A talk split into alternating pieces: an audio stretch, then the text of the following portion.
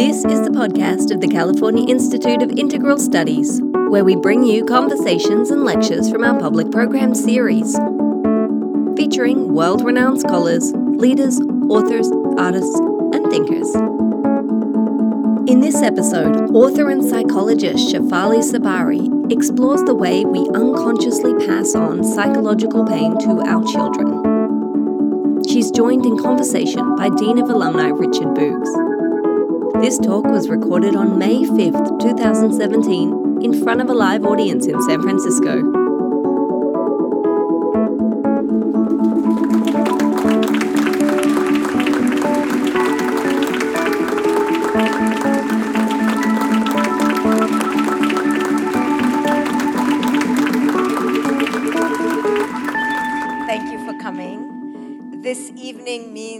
Much more to me on so many levels than the ordinary because I have two of my professors here who first took me under their wing when I was 21 years old, Renee and George.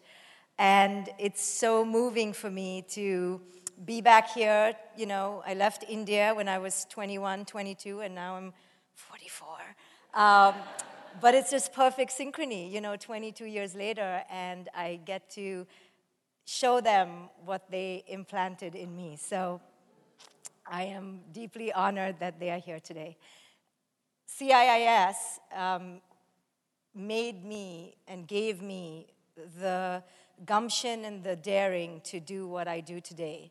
When I left India at 21, just on the energetic pull of this catalog that was thrown on my lap, and I opened it to the page that said drama therapy. And since I had taught two bit theater to some children, I thought, oh, I can qualify. I did some drama. And my father looked at me in aghast and said, I'm not paying twenty, forty thousand dollars for you to do drama therapy. Like, what is drama therapy? It sounds like trauma therapy. To he was like, it sounds like traum- very traumatic. He's like, it's traumatic for me to spend all this money. I've never heard of this degree. Um, and I was like, Dad, this is me. You know, it's got the dramatic part of me and the theatrical and then the healer. And he was like, I'll send you for one year, and that's all I can afford, and you make it or come back. And I was like, anything, right? You just, you take, listen to me, you, you just take that ticket and run, okay? Doesn't matter. And I did. And after a year, he literally reneged. He was like, okay, promise fulfilled, come back. And I was like, no, I am in the middle of my program. And I went to Renee and I said, my father's done. He's like finished with his promise. He thinks like this is, you know, that was enough exposure for, for an Indian girl. Now come back. How much exposure do you want? How American do you want to be? And I remember going back to him, and this was a powerful moment in my understanding the parental role. Because when I went back to him in India, and I had to express to him that no, I don't think I'm a typical Indian girl, and I really don't think I can come back and now get married and just like live a life uh, down the street.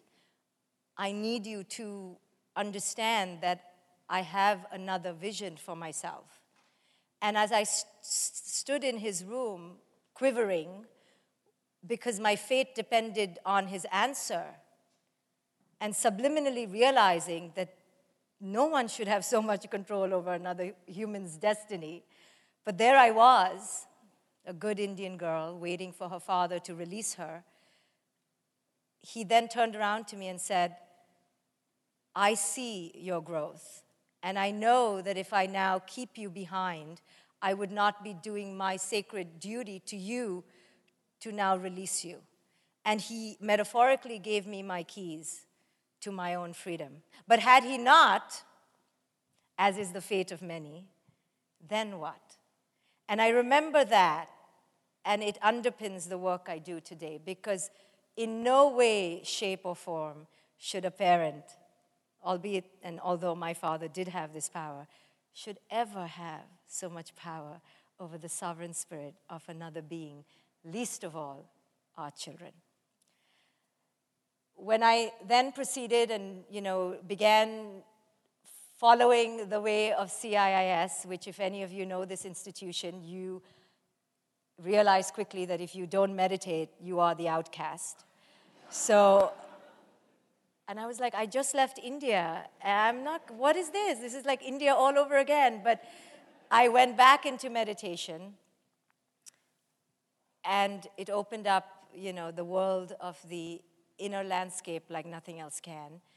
And CIIS, this school, this unique jewel, allows someone to live in the world of the material and live in the world of form, but then give you this whole other dimension of formlessness that is the most valuable to your potential, to your growth. So, this is what this institution does. And it's this jewel. This is not a marketing plea for CIIS, they're not paying me, but really, I, have, I, I can't tell you what a jewel, because then I went on and I did my PhD at mainstream institutions that could never give what this institution gives, which is the exploration of the inner self beyond and above your blueprint in the outside world, your footprint in the outer world. And I take this now into every encounter with every parent. When I began practicing psychology, I could only do it the CIIS way, which really is who I am. It's East meets West. So I began teaching meditation in my practice and got resistance and began teaching the, about the ego and the force of the false self and how we project that false self in our intimate relationships, you know, regular therapy stuff, but began to see that in the parent child dynamic, this projection takes on like some steroid, uh, ninja level proportion but I wasn't a parent myself, so I didn't dare to call the parent out on their ego, but I would watch and see the parental ego being unleashed on child after child after child.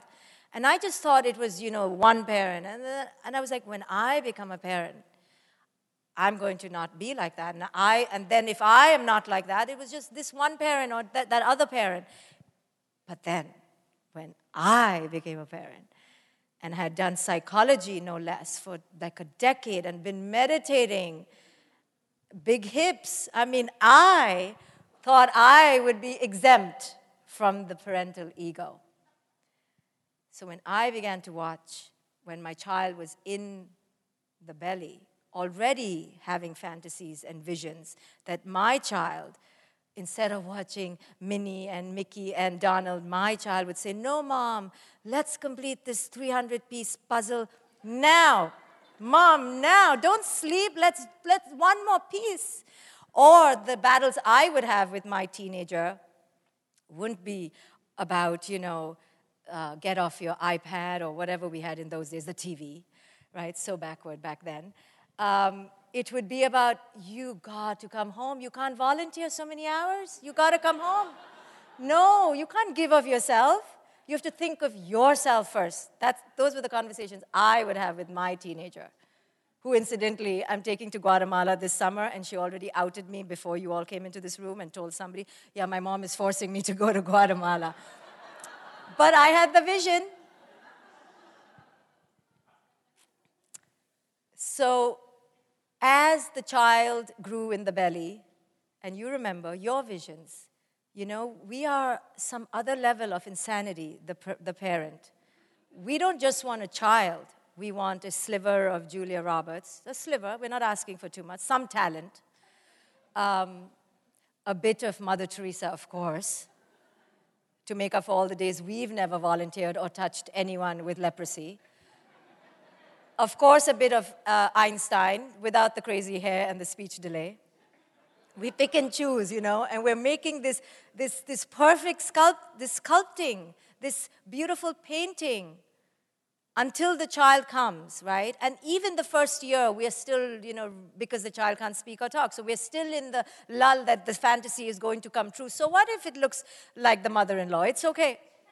You bargain with reality, right? You like play with the devil. It's okay. It's okay. I've given I've let go. And then, of course, we call it the terrible twos. Because what's terrible about it is only that your fantasy is shattering before your eyes. But you're holding on because we are so persistent, uh, especially with our first children. No wonder they are the way they are. Right? The firstborn isn't the firstborn because they want to be that prototypical firstborn, because we have driven them crazy with all our insanity and anxiety. The perfectionistic first child didn't just become the perfectionistic first child, or my, the first child is anxious. No, because the projection was the deadliest. But we hold on and we keep going. And I did too, right? I didn't know who I was in this form till my daughter was three, I went to some other dimension. I became that parent that I was judging in therapy because this is just the nature of parenting, right? It, you get seduced into the, the mainstream psyche, which says that your children are yours. So you believe they're yours. Finally, someone is yours. They have your name. You get to name them.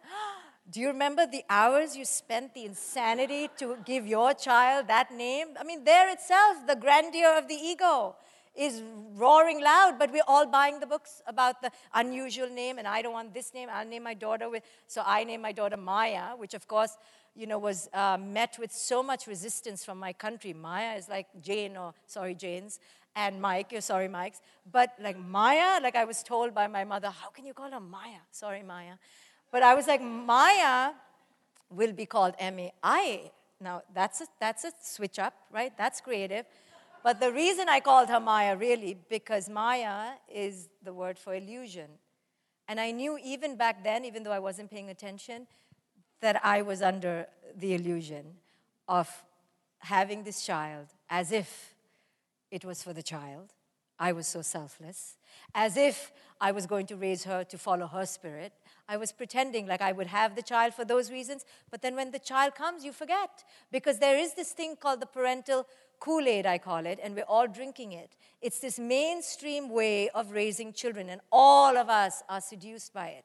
And so was I till the age of three, when every fantasy of mine began crumbling, and I'm like, this is not happening. Not even a bit of meditation is coming organically from this child. Like, she's not going to be the next female Dalai Lama. It's not happening. Like, either let it go or you're going to drive this child crazy. And then I began to see the beauty of the child before me and understand that we cannot raise the children of our fantasies anymore. We must raise the children who have come to us for the perfect reason that they have, as they are. And really, not only to accept them as they are, but that they've really come to us to show us the delirium, the insanity of this ego.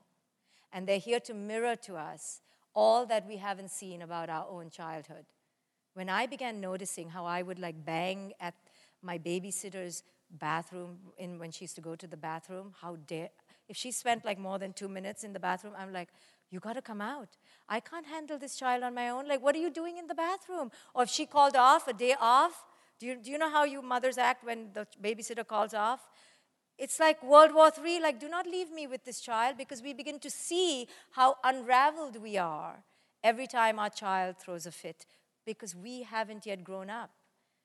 And when I began to see that, then I began to understand oh, that ego I've been studying about in, in meditation is right here. But we didn't realize that we need to check this ego. Which parenting books ask us to check our ego? For the most sacred job in the world, there is no license, there is no exam. Just, just, I want to have. If I asked you right now, why did you have a child? You're like, just, I want it, I want it. It's just this one more thing on the list. And the men don't even say, I want it. They're like, I, it just happened. At least the women are on a mission. And the mission is intense, these women. Well, my biological clock was ticking, and I, I, had to, I wanted to, it was on the list. And then the more conscious women are like, I had so much love to give. Or I wanted to raise a conscious child right? And they think they're getting like an A. I'm like, you're failing right now because it's all about you. So the reason we have children is all about our need, our expectations, our fantasies. And this is a hard call. This is a hard thing to see in the mirror. But if we don't see it in the mirror, then we will raise children to just be mutated versions of ourselves. And we saw what happened with us and our parents using us for the same reason. So, do we want the legacy of being used for another person's fulfillment to continue? Or is it time to say no? I want to do it the conscious way. Since I already messed up and had the child the unconscious way, now I want to correct and do it the conscious way. And the conscious way is the difficult way because there is no ego stroking and Facebook posting in the conscious way, where you truly allow your child to emerge as and when and how they wish. Now, not without guidance and not without presence, in fact, more presence. So, when I speak like this to allow the child's spirit to unfold, of course, the pushback I get oh, so you just mean let my kid have drugs whenever they want to have drugs and let my kid go to sleep with whoever they want? You know how parents are. Oh, so you mean? I go, no, I don't mean that. I actually mean greater presence because you're truly being attuned to the child before you and you're not paying allegiance and homage to your fantasy because that's our raising of children, really just paying homage to your own fantasy. That's what most of us are doing.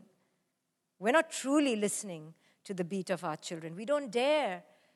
Why don't we dare? Because if we dare to listen to the beat of our children, our children may just be at home in the evenings and not at five activities. And so then we're going to be behind the curve. Who dares? Not us. We're like, okay, the next generation can follow your work, Dr. Shefali. Like, this generation, too much pressure. We'll fall behind the curve. What curve? The curve of fear. Really, we're just chasing fear. So, unless we dare, and I can barely dare on most days, so I know how hard it is. But if we can dare to understand our children are not ours, as Kahlil Gibran said, they're really not yours. In fact, they only are here to be a mirror to how you have yet to grow. So if you look in the mirror, then you are endlessly learning, and then they have endlessly fulfilled that potential you keep talking about. They have done their job simply by you elevating to your next evolution. That's the job of a conscious parent. And if you do that, you liberate yourself and you keep your children liberated because they came liberated and they're just asking you to keep them unshackled. So that's the call of the conscious parent. I now invite Richard to, to engage in a, in a deep conversation with me. What a lucky chap I am, huh? Get to sit up here with you and talk about parenting. Full disclosure, I don't have any kids. So then you gotta leave. Leave! but this book, I recommend to all the parents in my clinical practice when we start talking about kids and they start going into their routine. And my daughter's already behind. She's four starting ballet and they told her she's already behind. And and i think to, i think to myself oh my goodness how did this happen? And then i think about you and this beginning of starting a revolution in parenting. So thank you for your work and thank you for being here tonight. Yeah i'm excited. So i want to ask you a couple things I happened to pass by a toy store and it had a, a, signboard out front and it said, A child's work is to play. And it was uh, Maria Montessori. So, can you say a little bit? Do you know much about the Montessori process? And can you say very much about how your book kind of mirrors some of that? Well, I'll, I'll not only speak to that, but just in general. It's what Maria is saying in that is that a child is unbounded joy and their natural way of being, being is to explore the world through their playfulness and through their spontaneity. So to put anything on that is coming from the external, it's not organic to the child. But similarly, a preteen's way is a certain way, which begins to involve a breaking away from the fold, a little bit of sass and spite and talking back, and that's their way. Or a teenager's way is to break free and to rebel and to find autonomy or to be confused about their identity, and now that's their way. So, what she inspires us to remember is that there's a way, and like the Tao says, there's the, the way of the way. And if you align yourself as a parent with your unique child's particular way, and you flow with it and always look for the way of the least resistance doesn't mean you are conflict averse. It just means you're always listening to what is the most organic way that is your child's expression that comes without you pushing, right? Because parents always say, well, then don't, how do we push our children and how do we motivate our children? You don't. Because if you believe that the spirit of our humanity is wild and desiring nothing but expression, and if you believe that, then your children will manifest. So, what is there to push? You know when you're pushed into a diet or pushed into compliance, you have resistance to push back. So, you don't ever push your child. And there's only two things a child can do in return now when you push because they're absorbent and they're trusting, you know, especially young children.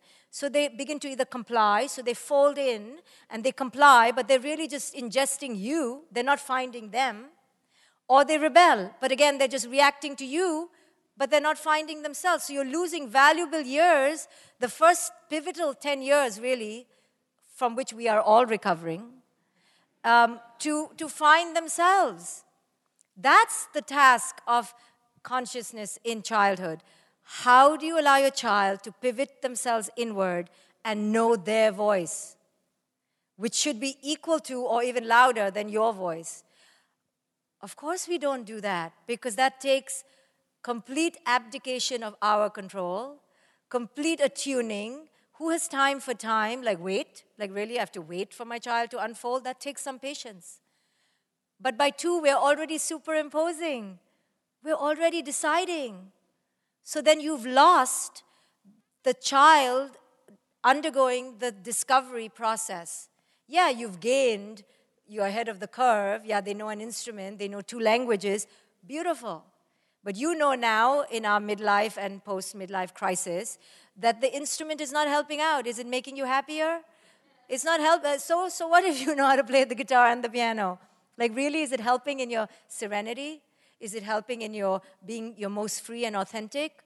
So, what if we change the main task of parenting to the inner exploration of the authentic voice? What if that was our primary goal in school and at home? That's what you were graded for compassion, self compassion, other compassion, relatedness, inner authenticity, freedom of voice we would all, the pharmaceutical industry would be, would be defunct. And we would not be in the political crisis that we are today. So, one more thing. Yeah, I, I told Richard.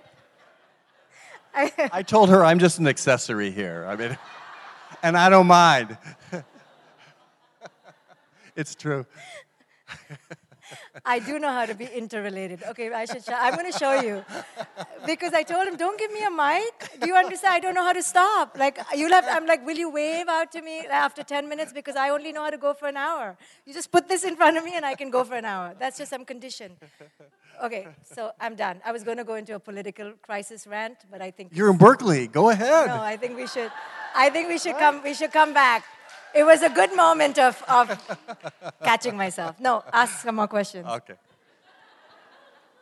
So parents know they're pushing their kids. I mean, they really get it. They can feel it. They can feel the kids being over overscheduled and too structured, and the kids are unhappy and they, they don't want to do these activities. But how do you help parents find the confidence to forge their own path and not be so worried about their children being left behind and being at some disadvantage for the rest of their lives? Yeah we know, we know that we're pushing our kids. We see them stressed, we see them anxious, but there's a beautiful cognitive dissonance process happening. We see, but we're like, no, it's for their own good.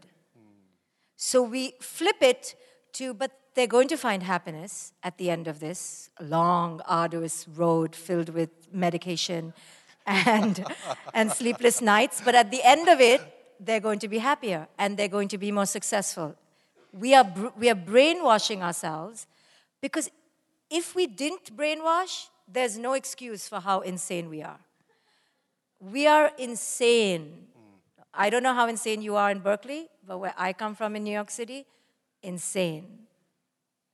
Crazy. You know, like when so crazy, like my child, how old is he? Oh, two and a half Okay, my child just spent the whole afternoon painting at the MoMA. I'm like, okay. Uh, uh, how much you spend for that art program? $80,000. The kid knows he's in the MoMA. He feels it. He feels, he absorbs. Now tell me that's not crazy. But these are loving parents, dedicated, smart, obviously wealthy, successful parents. So, what are we doing? We're doing some weird cognitive shifting that allows us to keep doing it. And we do it because I think we haven't arrived at true happiness. We have no idea what that is. And all the things we did did not work. But again, there's a cognitive dissonance. So we say, oh, we didn't do it well enough. So now we're just going to do it well enough and make this the project to get to the utopic, ubiquitous happiness. So, really, the, the quest is earnest. It starts from good intention, but it's all misguided, right? And the, the truth is because we don't realize what that happiness is. If we knew and it can only be cultivated through wisdom, that happiness has nothing to do with anything on the outside, and it's truly just your relationship with yourself and your divinity, your oneness connection to all, then all the madness would stop. So, because we don't have that, we are rabid, and we really believe this will take them to that. But we, but we don't know, but we just, this is what we've been conditioned to. So that's why schools like CIIS and wisdom teachings are the only way to turn the tide. So, can we talk for a minute about the importance of parents being in touch with their own emotions? Because I happened to witness this child that the, parent, the parents were convinced this kid, I think he must have been four or five, had to have swimming lessons. And the kid just did not want to go in that pool. And the dad said, You'll thank me one day as they pu- as yeah. pushing that kid, right. not literally, literally pushed right. the kid in, the little shove. But you know, the, the thing about the, that moment of betrayal, of not being in tune with what that child needed and wanted. Yeah. And I thought, what but is when that? When the parent dad? is so afraid, you know, when you're so afraid that if the child doesn't do X, it truly means a huge handicap, right? That's why we do all this. Because we really believe without this, there will be homelessness, right? Th- that's where we go.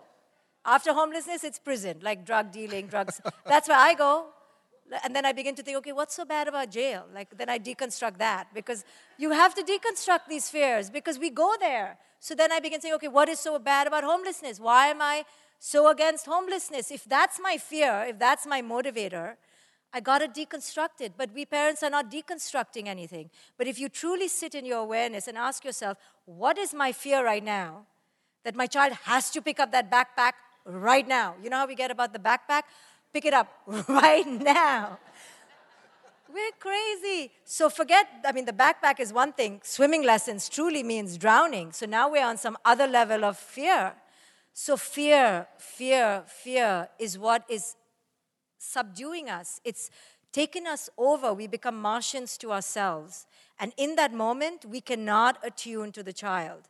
And that's why the child does feel betrayed, and then another betrayal, and it's happening and over and over at this subconscious level. And then by the age of 12, when your kid is in the hoodie, under the, the earphones, Uh, in the seat, you're like, What happened to my sweet angel? How did this happen? it happened because the child is done, done with the betrayal, done with the misattunement, uh, and when they can finally have the power to wear that hoodie and they're bigger than you, they're like, yeah, what are you going to do now, mom? You're like, take you to Dr. Shefali now.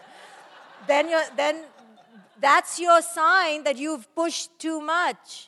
They, you've pushed so much that they have to create barrier after barrier to ward off your unconscious.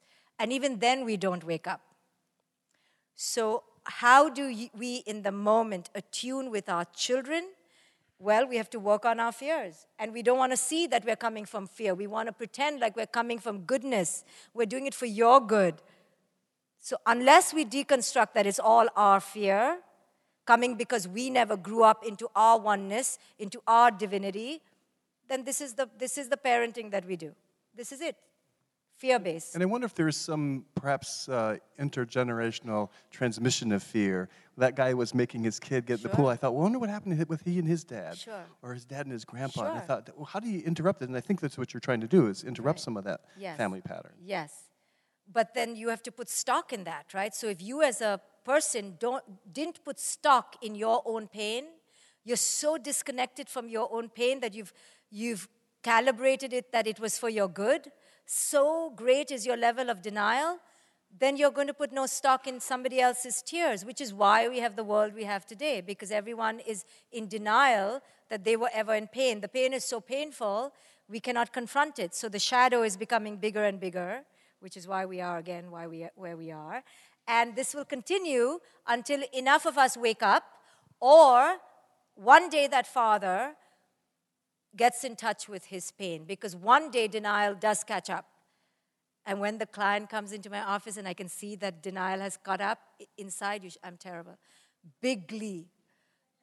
Big glee because now I know you're broken.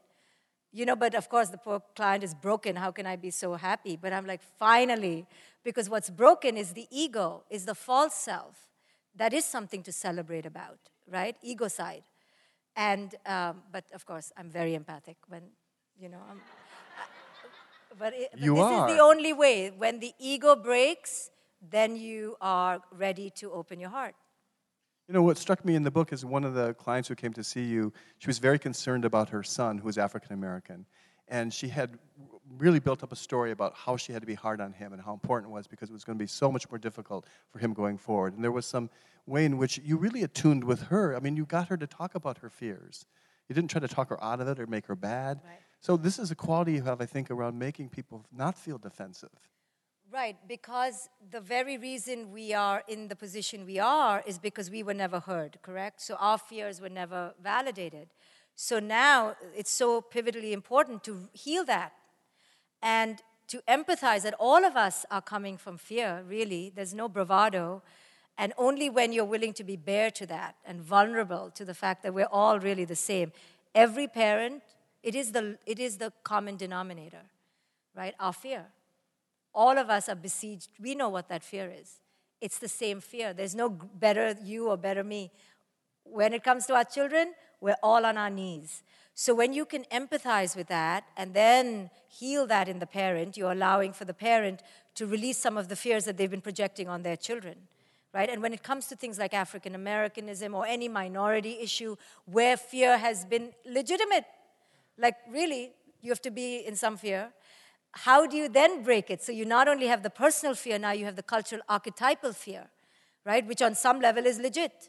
So how do you deconstruct that and show the person, yes, the fear is legitimate, but by you engaging in the fear, you're perpetuating it on some level. You're now participating in it. It's delicate. But we have to, we cannot add to the fear in the world, no matter how legitimate, right? So we have to work on finding some sacred connection to our divinity. Otherwise, we will add to the fear that's the very reason we're an ego in the first place. And I just wonder too about how, how it is that you can help parents check their judgment, because it seems like this uh, balance, this uh, delicate, the tension between judgment and empathy is an important part of this. Right. So we, we are so good at faking empathy, right? We're like, oh, you're so tired. Come, come, get up, get up. You can do it, right? In, in our heads, we're like, get up now, right? But we know we have to be empathic. So we are mostly living in judgment. We enter a room, our child is before us. My child has called me out on it. She's told me, is the shower, me having a shower, more important than you saying, I love you? I'm like, yes, it is. But we forget that a child yearns for connection. And until connection is given and the child is seen, really there can be no doing until the being is, is, is soldered. Okay, uh, the word soldered, for example, I never knew there was a word soldered because in India we say soldered. But you see how expertly I said soldered? I, the first time I used it correctly. Because my daughter's like, what is solder? I'm like, solder. Be a soldier and solder on. She's like, no, mom, it's solder. I'm like, solder like fodder? Okay, I digress. So, until you solder this connection, you can't move on. So, to train parents to enter a room and to see what is, not what isn't, to see the as is, not what it should be, to be in the reality, not in your fantasy, to be in connection, not in control, to be in being before doing. This is the training. This is the, how the tide is going to shift moment after moment. But we are always first in ego, in control, in the, in the ideal, in the pristine, in the fantasy, and then we come to the isness of it. But this is why raising children is wisdom extraordinary, right? There's no better guru of the, of the acceptance of the isness than having a child. Come back to the isness. What is, what is? But what is, not what isn't. That your child is breathing, that your child is connected, that your child is here. Then the homework, then the grades. But conditioning from culture takes us the wrong way. And that conditioning has a, a postscript or the, the fine print fear. Follow that, fear. It's just the way of the conditioned mainstream. Fear is its bedfellow. You have no choice. If you follow mainstream, you are living, sleeping with fear. So you have to find another way. And you have to train yourself to let go of mainstream. That is the only way to be sane and conscious. It seems at some point there's, there's such a struggle between kids and their parents around technology, whether it's the cell phone or the iPad or lots of other things that I don't even know what it is. Uh, how do you help parents think about the role of technology in their kids' lives? It's, it's, it's an everyday battle because we're addicted. I'm addicted to my phone, albeit I do work all the time, right? I'm working. But it's a, it's a problem, it's an addiction. And it has its beauty and part of the reason why a message like what CIIS espouses or what I espouse can spread internationally is because of it. And then it has its addictive checking out devolution aspect. It's devolving us on so many levels. It's creating a par- paralysis of, of the ability to connect, which was already in deficit.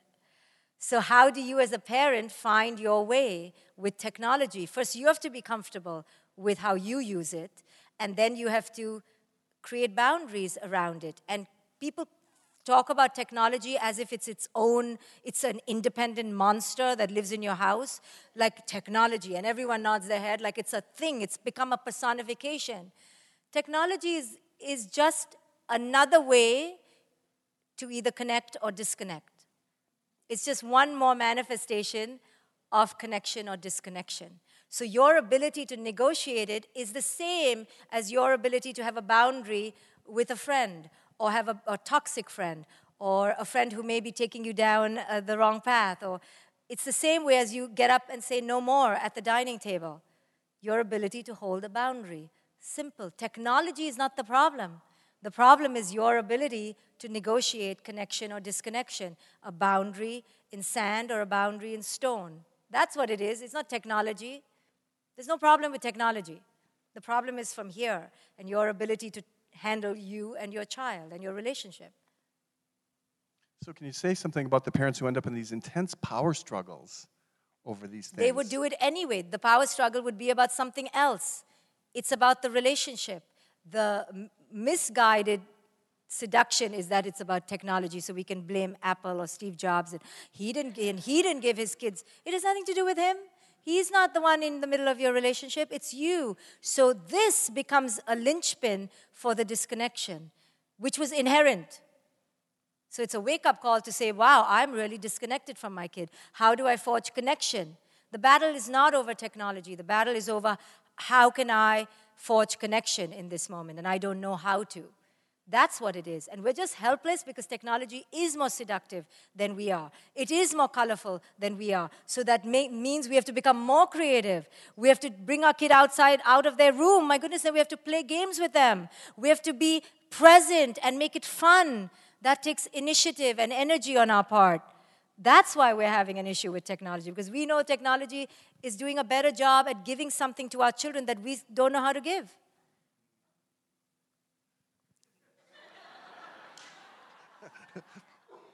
Makes sense. So, from your viewpoint, why do you suppose the traditional disciplines, like some of us were maybe from the generation where spanking happened or there were timeouts or kids were sent to the room, why do you suppose those ways often fail?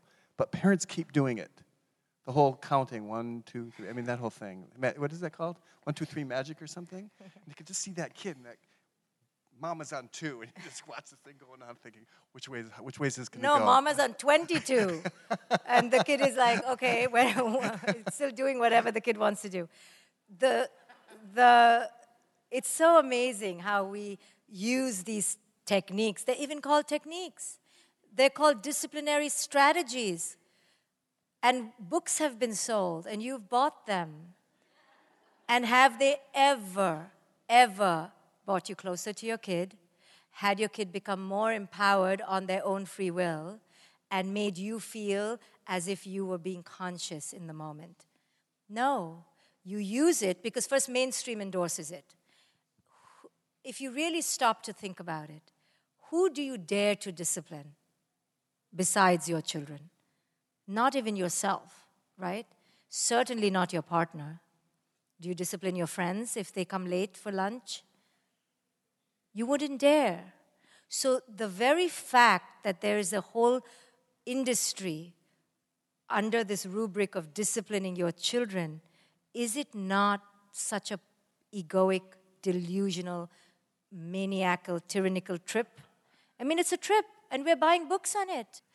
She's, but with love, she said to me, maybe you shouldn't call your book Why Discipline Doesn't Work.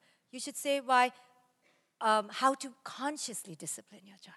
Even she was like, no, mainstream is not going to buy this book. I'm helping you here. Don't say discipline doesn't work.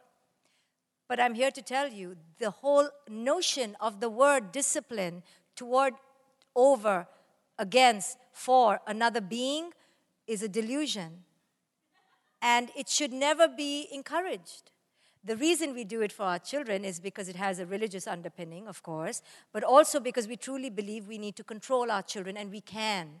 So that's the ultimate delusion that our children are here so we can control them, impose on them without paying attention to who it is they are. So it will not work because you and I know, if any of you were disciplined traditionally, that all you thought of when you were locked up in the closet was not, oh, I'm so sorry, and how do I make amends and grow into a wiser, kinder person. All you thought of was when I become older and I will take some sort of revenge. Or when I grow older, I will leave this house. Or, right? That's what we're doing locked up in that closet. Who likes to be spanked with a belt? I mean, really? And I get, I get pushback even today if I suggest don't hit your child, right? So it is an insane, archaic, primitive, caveman way, woman way of thinking that needs to really be burnt. Never buy a book that teaches you how to discipline, because if they're not teaching you to discipline yourself, don't buy it.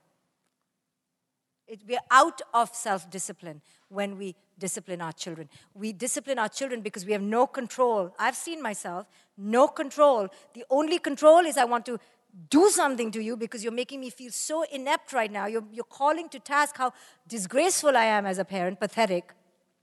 And you're reminding me as how I, as a child, had no control. You're taking me back to that utter helplessness that I had, and I'm going to make you pay for it. Because you, I've been told, are the last person who should make me feel like that. So I've been told I can do something to you. So I will take away every possession I gave you, and I can even hurt you because you're mine. So it is really that we can't control our helplessness because our children will make us helpless. They do. I mean, they pull your pants down, metaphorically speaking. You're standing there going, I don't know what to do right now. They have that power. So it is instinctual, it is our primal old brain response to want to protect ourselves. And that three year old is threatening you, right? And you're like, this child is evil. I have to do, I have to exercise exorcise this demon. And we believe we're doing something benevolent in that moment. This is the trip, you know, the crazy hallucinations that we, we get at because the psychological helplessness from our past resurfaces in the moment. That's what's happening. And then you throw a little bit of adrenaline in and some cortisol and some of those stress hormones. Yeah. And you watch this whole like anxiety attack happening. Yeah. and where we fully believe that the child is the bad one. But understand this was done to us. So we are just going to repeat it to the other. We were done too, we will do too. So, is there something healing that happened for you when you had Maya in terms of some of your family of origin wounds? I didn't have any. No, I'm kidding. Let's get her dad on the phone. what time is it in Mumbai? Oh, it's uh, 7.30 in the morning. So did he? Yeah, sure. You know, first is the shock of seeing the shadow because you may think you're healed till you have a child, right? Like you do your master's level in psychology or take a few courses or meditate five minutes. You think like you got it under, you paid your rent on time. You got, you got this. You think you're an adult, right? And then you have a child. What you don't realize is that only a child can take you back to your childhood, right? So there's something so unique about this opportunity, but first it kills you. And then it resurrects you if you're willing to look in the mirror and say, What does this say about me? And then you realize that everything is saying something about you. And then you're willing to go do some work on that and deconstruct and dare to heal. And then there's no healing like the one that's afforded in this relationship. Because it seems to me that we oftentimes pick partners that may represent something that's unfinished in us. And I wonder when two people come together and have a child. Mayhem. unconscious karmic mayhem. And how did you find your way? How did you find your way through that? And how do you help other people? It's you know I, I, I there's will no that be fun, the next there's book? No, there's no end to it first, and I will. I've already put aside money for her therapy. It's a, it's in a nice fat fat fat amount has been set aside. So I won't be surprised when she calls me and goes, Mom, the therapist has called you in for a session. I'm just waiting for that day. Um, so the work never ends and there is no destination. But I think understanding that this is the process, not being surprised by it, not saying I'm a bad mother or a bad parent because I found myself in the cauldron of my unconsciousness. Go, of course, of course I have, because I have to go through this trial by fire in order to evolve. There is no evolution without a complete stripping away of everything you knew to be familiar. So, how are we going to evolve? Right? We all want the evolution, but we don't want the, the trial by fire. So the trial by fire comes through jobs and friends, and then you come closer, you know, to your mom and your dad, then you come closer to your intimate partner, and then you come to your children. This is how we will evolve. Only through those who mirror us every day. Not the ones who mirror us once a month. They love us. The ones who mirror us every day, that's where the issues come up because you're being called to see yourself in your raw, natural state. So this is, this is the way to evolve. If I did not fall flat on my face every day, I would not evolve. So I understand that this humbling process is not something to be ashamed by, surprised by, or resist against. It is the way to evolve. It seems so it's really great with everybody here that you're helping there to be a setting and a place for parents to find each other and really see that and support each other. Yes. And um, I just wonder, you, you, laugh a lot. Is there anything funny about parenting? I mean, you really I think do. we're you hilarious. I think we are wickedly hilarious, aren't we? Like if you dare, if you just look at your ego, it's just the most comedic thing in the world. Everything out of your mouth is about really your agenda. Everything. You have done nothing selfless. And if you can just see it and how you talk the good talk and you know, pretend like you're giving your child something that's uniquely for them. Everything is for you. Then you begin to laugh at yourself and find yourself caged in this battle, but also be compassionate with yourself. Understand that it's the human condition. It's the parental human condition, double whammy, you know. It must be a bit of a relief to have your daughter kind of be on the cusp yes. of teenage yes, years. Yes, yes. I mean, all the things that can happen and all the worries and fear that go with all those things that keeping your kids safe and making sure they don't, all these bad things don't yeah, happen to them. The, the only, only fears are like, you know, drugs, alcohol, and sex, but that's all. At least it's not about, you know, keeping your teeth clean and eating your carrots and beans. Now it's just like simple fears. You know, what, I, what I'm saying by this is like the fears we thought were important, watch when your kid becomes a teenager, right? We're worried about pooping and carrots and five things are left on the plate. And then when you have a teenager, it's a, the game just gets bigger and bigger because it's the game of real life coming now. And so, how you handle it and how you're willing to let go, you, you have actually no choice. You will be let go off. You know, my daughter has unceremoniously, you know, fired me. I have no choice. I'm calling it, oh, I've let go and I've surrendered. I had no choice. You're just shoved to the, to the wings, if you're even allowed to be on the same platform, same level, you know.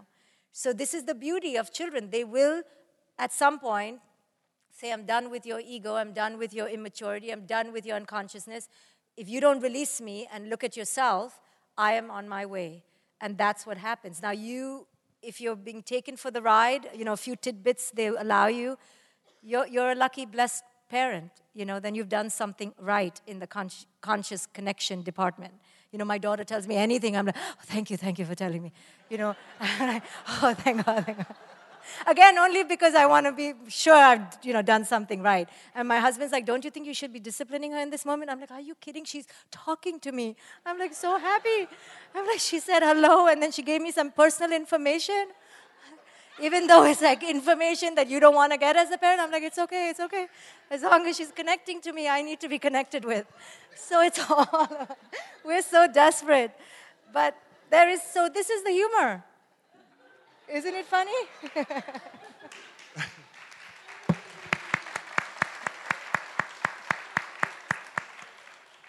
I suppose that's the best that can be done is for a for a best we can do. for a parent to feel like the kid wants to talk to the parent. Just talks to them Just talk. And maybe down the line, if something comes up, be able to use the parent as a consultant in some ways. Just to keep the dialogue open Yes. and not have it shut down like in so many families.